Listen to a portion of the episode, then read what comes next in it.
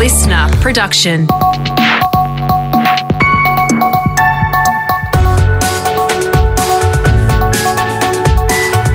Your Morning Agenda with Natasha Belling. Good morning. Thanks for your company. Let's check what's making headlines this Thursday, the 15th of July. Millions of Victorians are now on alert with tough new restrictions introduced late last night as the COVID outbreak from Sydney spreads across a number of Melbourne suburbs. The new rules follow a sudden spike in cases in Melbourne, with at least 11 new infections of the highly contagious Delta strain recorded. It's believed they're linked to the Sydney removalists who worked in the Victorian city while infectious. Health authorities gave just 90 minutes notice before the new rules kicked in at midnight, and we'll have more details on these restrictions from our reporter on the ground in Melbourne shortly. Meantime, Victorians are being warned the next 24 hours are critical, with a number of exposure sites, including the MCG, now listed. Epidemiologist Professor Catherine Bennett telling the ABC contact tracers have a big task ahead. What they need to understand is the risk that there might be other people infected out there who have been missed, people who didn't QR check-in to the grocery store or assessing what the situation is at the MCG. So this 24-hour period that we're now in is critical. Also making news this morning, the lockdown for the Greater Sydney region and online learning will be extended until at least the end of the month as the Delta variant continues to spread. Here is New South Wales Premier Gladys Berejiklian. Our decisions are always based on the health advice. I have as many people telling us we went too early as I do as many people telling us we went too late. And I appreciate people are stressed and upset about what's going on, myself included. None of us want to be in this situation, but it's our job to keep the community safe. 97 local cases of COVID were recorded yesterday, with 24 of those in the community while infectious. And contact tracing is underway at one of Sydney's busiest hospitals after a pregnant woman who was booked in for a caesarean at Liverpool Hospital testing positive. Meantime, the New South Wales government has apologised for major delays at testing centres in Sydney's southwest. It follows the introduction of twice-weekly surveillance testing for essential workers, triggering chaos at testing spots. Fairfield Mayor Frank Carboni has told the project the wait times are too long and they need more clinics and staff. Some members of the community that were feeling unwell last night were waiting up to 6 hours and they just went home. And what we want to make sure is that we have enough testing clinics. What we don't want is this surveillance testing of all essential workers. There's tens of thousands of them. Impact those people that really need it most. Overseas now, and just 1 week out from the Tokyo Olympics, and COVID infection rates have hit a 6-month high. The host city recorded more than 1,000 new cases yesterday, and that's the highest since January. The games are still going ahead though, but some new restrictions have also been announced. No handshaking, and athletes will now have to put on their own medals. And Queensland has taken out Game 3 of State of Origin on the Gold Coast overnight, beating New South Wales in a stunning upset 20-18, denying the Blues the series sweep. And we'll have a full recap on the big win coming up shortly in sport. Now let's check what's happening in your state with our reporters on the ground, and we return to Victoria, and residents are bracing for an all too familiar address from Premier Dan Andrews today after the new COVID outbreak. The number of potentially high-risk exposure sites has increased, and as our reporter James Lake in Melbourne says, strict COVID rules will be back. Yes, the government hasn't wasted any time jumping onto this one, Tash, as we've already seen how quickly it can get out of hand. From 11:59 last night, Spring Street brought back mask-wearing rules. Everyone aged 12 and older has to have their face covered everywhere indoors, except for in their private home. Masks are also on whenever we're outside and cannot be socially distanced from another person.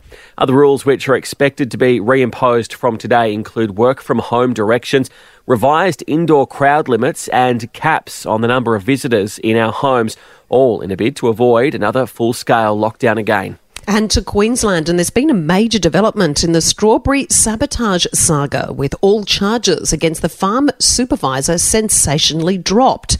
The woman was accused of putting needles in the fruit back in 2018 at the peak of the growing season. It led to copycats right across Australia, with more than 65 brands affected.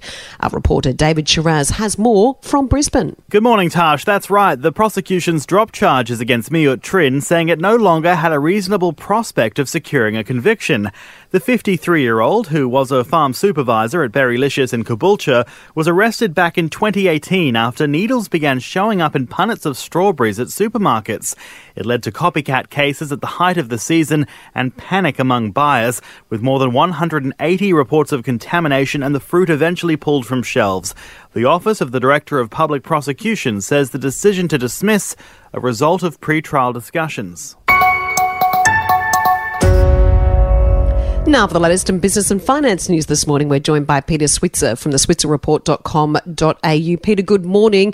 We've got the current situation unfolding in New South Wales and now the new threat in Victoria. The Delta variant has certainly thrown a curveball at both the economy, health and, of course, jobs. Sure has, Tash. Economists calculate the extended Sydney lockdown will contract the economy and kill thousands of jobs. New South Wales is one-third of the Aussie economy and has 22% of the country's workforce.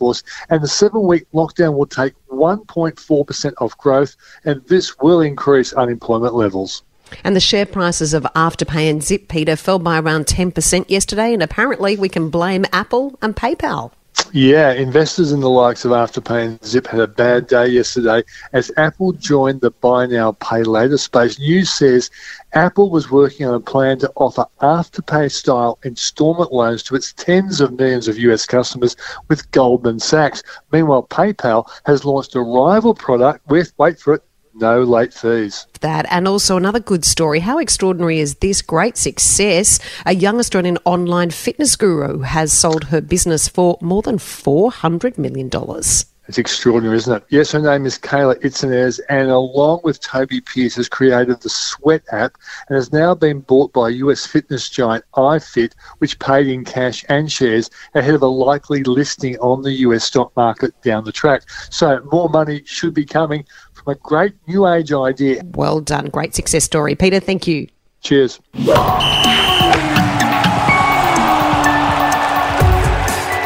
Time for sport now with Brett Thomas. And Brett, as we reported earlier, Queensland saved face overnight, holding on for a very tight win over New South Wales on the Gold Coast. Yes, on the Gold Coast, we had 26,000 fans turning up for Game 3, of course, all three games in Queensland, and they watched the Maroons avoid that embarrassing series sweep. It was a gutsy 20 points to 18 victory over New South Wales, led by the man of the match, Ben Hunt, and superstar fullback Kalen Ponga. They have salvaged some pride. Paul Green says he'll put talks about his Origin coaching future aside to enjoy the win. I love Queensland. I love playing when I got the chance, and I've enjoyed this series as tough as it has been, but now's not the time to be making any sort of decisions about that.